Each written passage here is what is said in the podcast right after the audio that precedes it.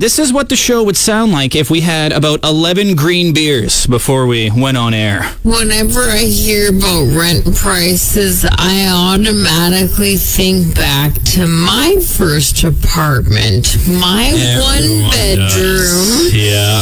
which was right smack on the corner of Ruth and St. Henry, the cutest little building, very spacious, cement building. It was quiet, it was wonderful, and it was 475 bucks. That'll get you a shed now. And that was in 2001. So that's like, you know, 21 years ago.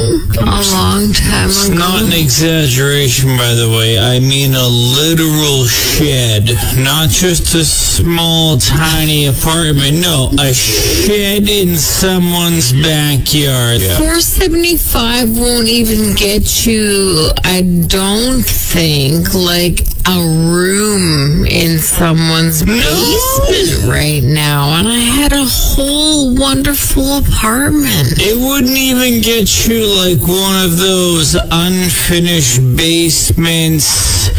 Here's a couple sheet. sheets to hang up.